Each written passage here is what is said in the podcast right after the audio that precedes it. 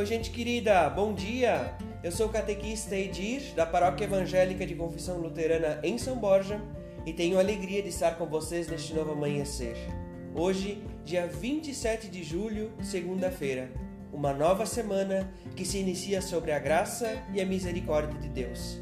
Eu venho compartilhar com vocês algumas reflexões como devocional para o nosso dia. O texto bíblico que quero falar à nossa mente e coração do Evangelho de João, o capítulo 3, o versículo 16. Porque Deus amou o mundo de tal maneira que deu o seu Filho unigênito, seu único Filho, para que todo aquele que nele crer, toda aquela que nele crer, não pereça, mas tenha a vida eterna. O texto devocional é intitulado Jesus é o único Filho de Deus. Em dois episódios do Evangelho de Marcos, Jesus é apresentado como o Filho amado de Deus. Marcos, o capítulo 1, o versículo 11, e Marcos, o capítulo 9, o versículo 7. A ênfase da expressão filho amado não está na relação afetuosa, mas no caráter de exclusividade. Jesus não é um entre outros filhos, mas é o único filho de Deus.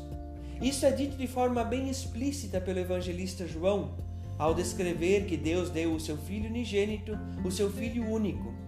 João, o capítulo 3, o versículo 16. Mas nós também reconhecemos Deus como Pai. Na Bíblia, tanto o povo de Israel quanto o povo cristão no Novo Testamento são considerados filhos de Deus. Como assim está prescrito em Oséias, capítulo 11, versículo 1, Romanos, o capítulo 8, versículo 16 e 1 João, o capítulo 3, o versículo 1. Como explicar que podemos nos considerar filhos e filhas de Deus e ao mesmo tempo confessar que Jesus é o Filho unigênito, ou seja, o Filho único? Quando nós nos identificamos como filhos e filhas de Deus, não estamos pleitando igualdade com Jesus. Nós somos criaturas de Deus. Não há em nós qualquer natureza divina. Jesus, por outro lado, já existia antes da criação, conforme o prescrito em João, o capítulo 1, os versículos 1 a 14. E compartilha, ele compartilha a mesma essência do Pai. Por isso Jesus pode afirmar: Eu e o Pai somos um, conforme é dito em João, o capítulo 10, o versículo 30. Nós nos tornamos filhas e filhos de Deus a partir do batismo e da fé. Pois, por meio da fé em Jesus Cristo, todos vocês são filhos e filhas de Deus, porque vocês foram batizados para ficarem unidos com Cristo. É isso que nos diz o texto de Gálatas, o capítulo 3, o versículo 26 e seguintes.